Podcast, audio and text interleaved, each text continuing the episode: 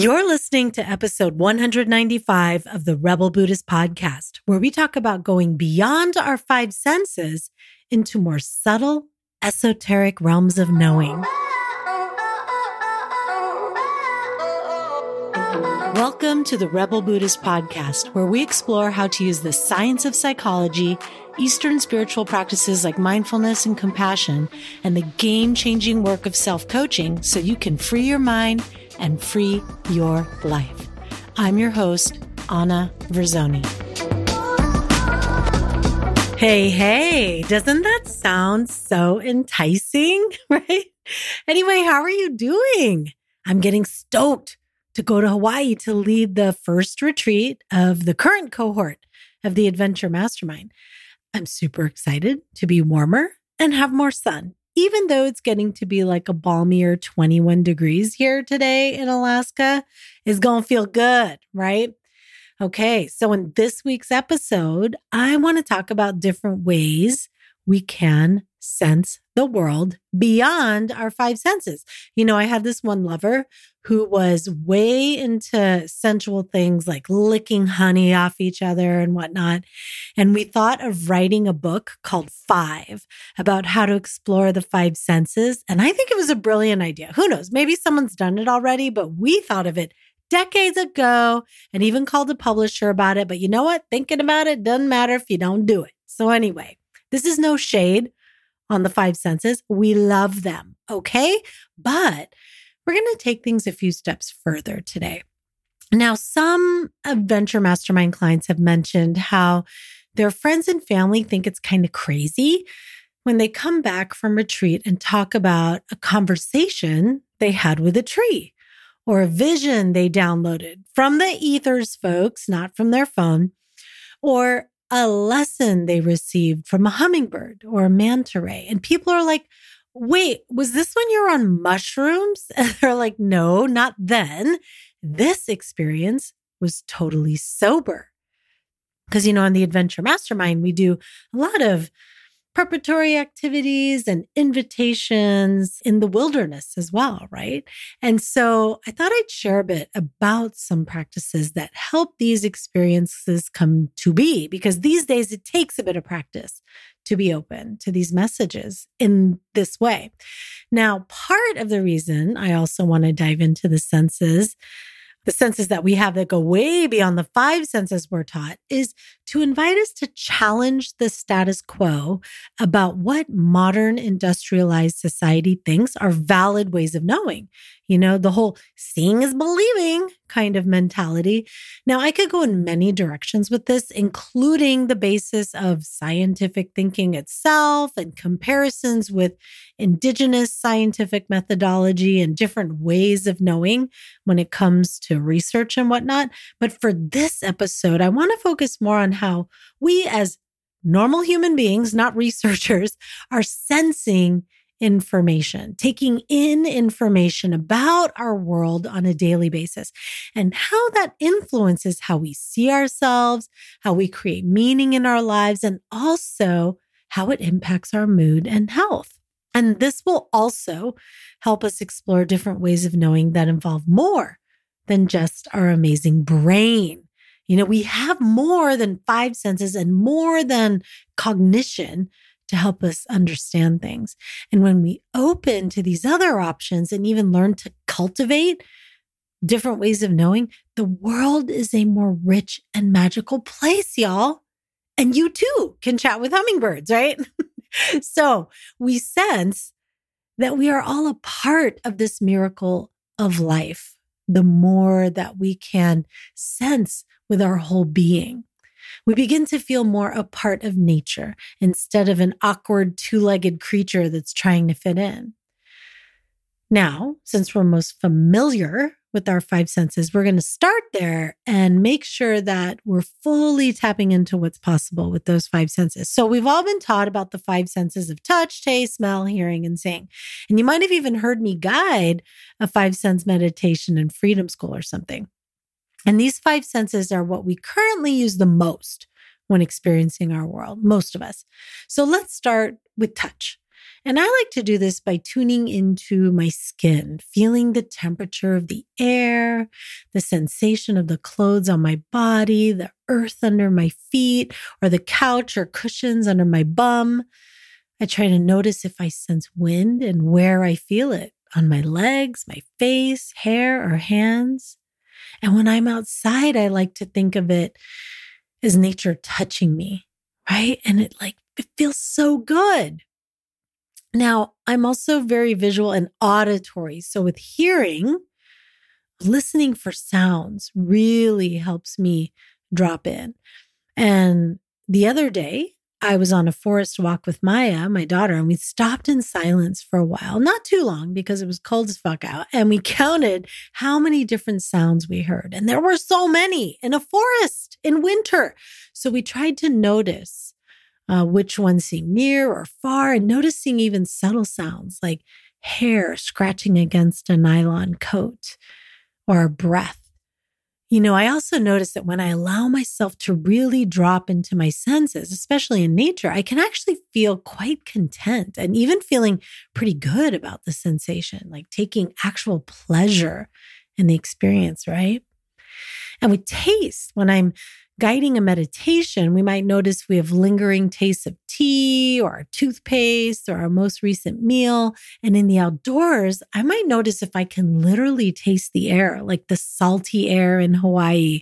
Or if I'm near a plant I know is edible, I may taste a leaf or a fruit. Now, I don't know about y'all, but my sense of smell got impacted by COVID. And while I still have more of a sensitive nose than most, it's not nearly as sensitive as it used to be, which I kind of miss, but I do think it's slowly coming back. You know, the more I take care of myself, sleep well, detox, and all of that. So, you know, we may notice what scents are available near us.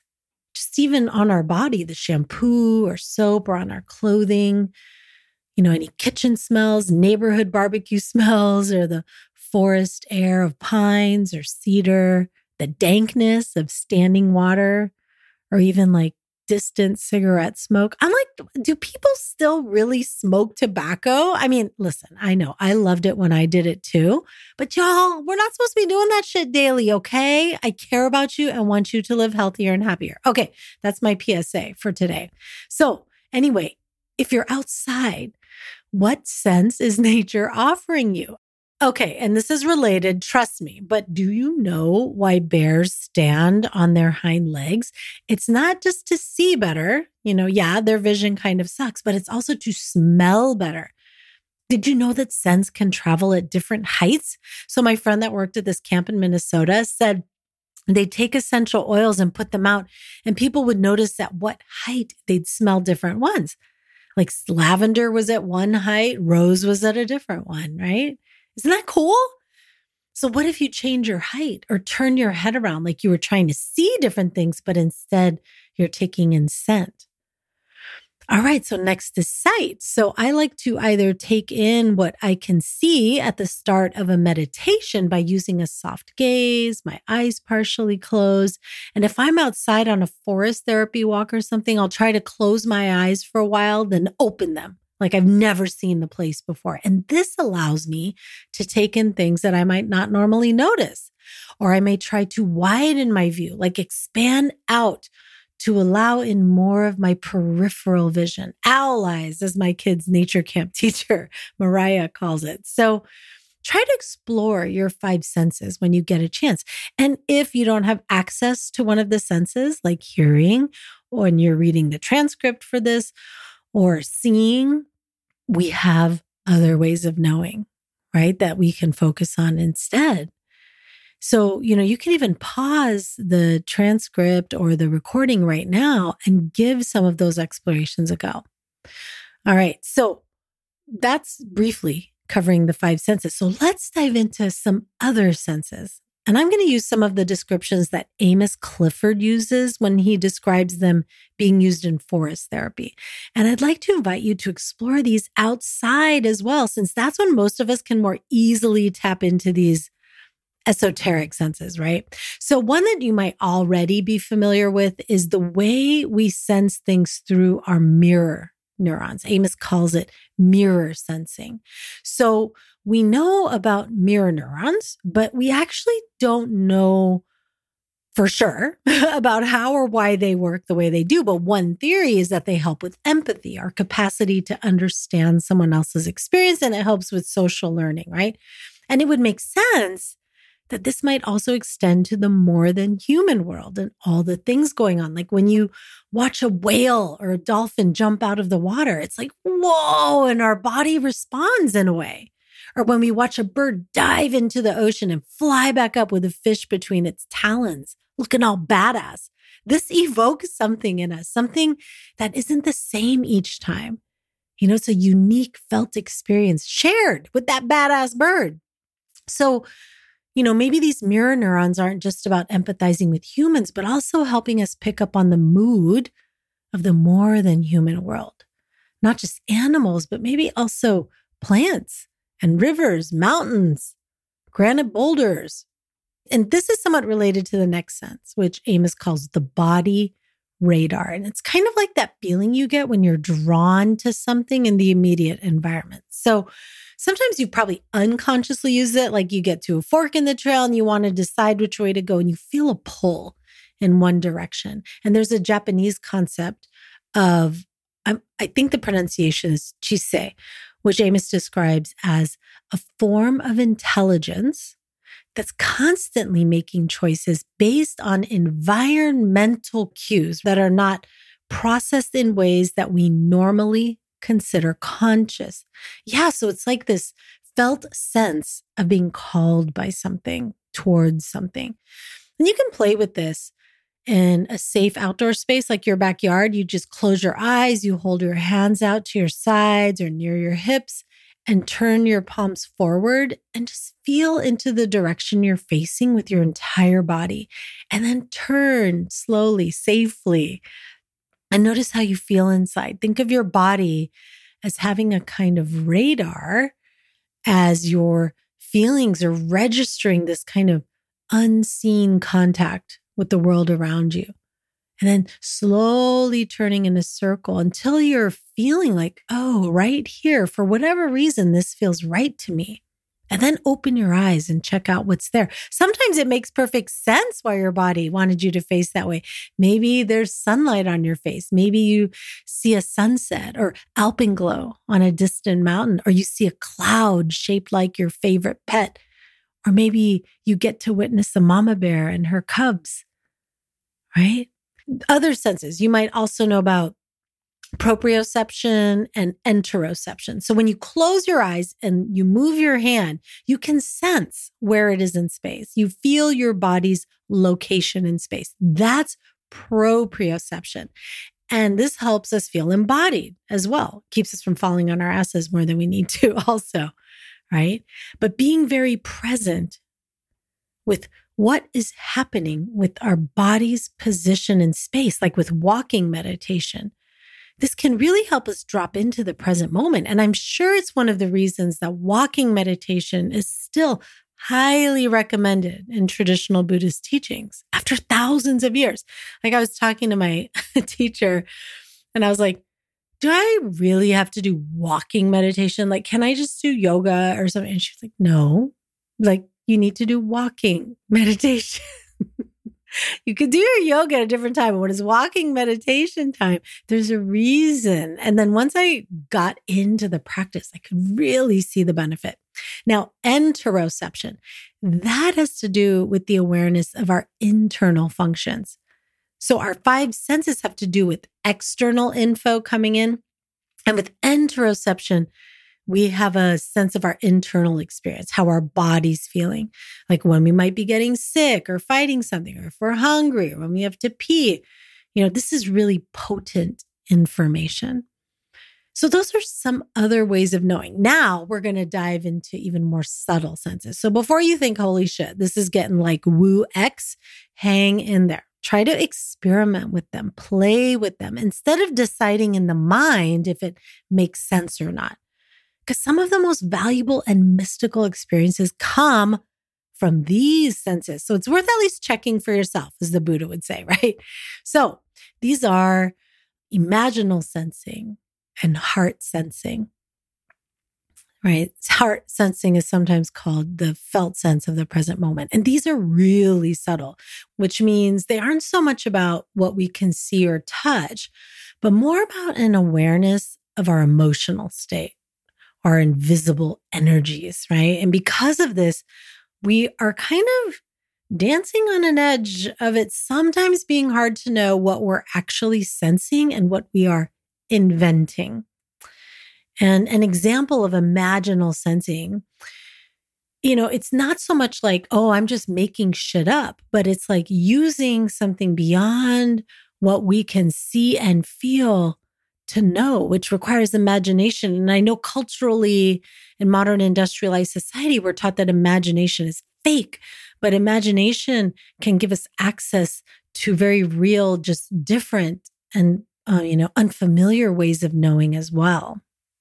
So, you know, when we practice listening to a more than human other, like a tree or a boulder, this is an example of imaginal sensing. So, to do this, we start to cultivate the capacity to listen with the wholeness of our imagination, right? We let the presence of the tree or rock and of everything that's happening around and inside of us make impressions on our thoughts, emotions, and sensations. So we're listening with our whole being.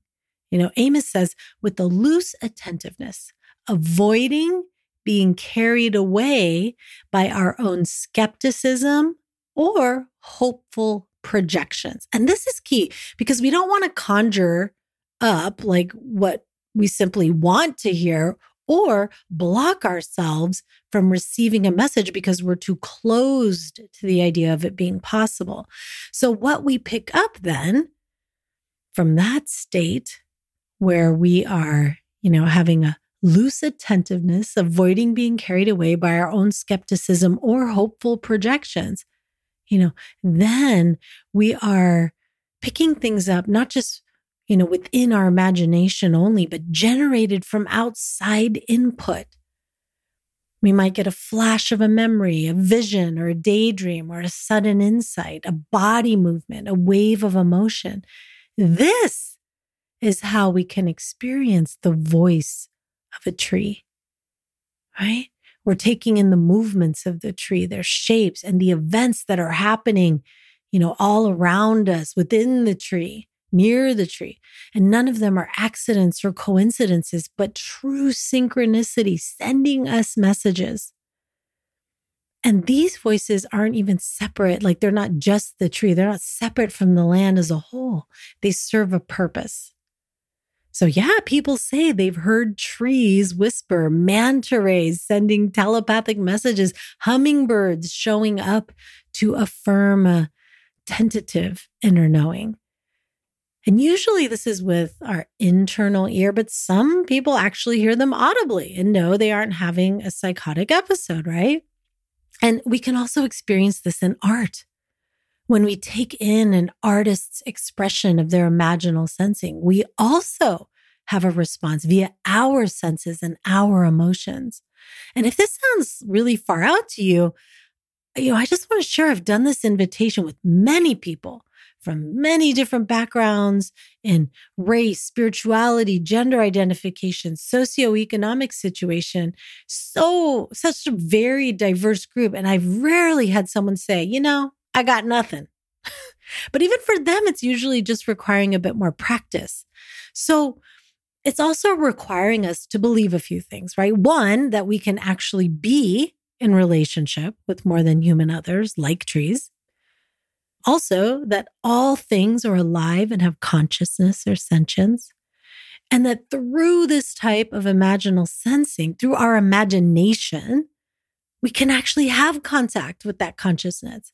So this isn't woo shit, right? This is something land-based cultures have known and experienced for millennia. If you go far back enough in your own heritage, you'll find roots in these similar beliefs, right? And in my experience, this isn't like outdated primitive thinking. This is real knowing, just a different way of knowing, a different sense that we've lost our skills in. So, You know, if you're like, I don't know, great, be skeptical and go try it. Go experiment with it. With with sincerity, you know, removing hopeful projections and skepticism and just experimenting and playing with it.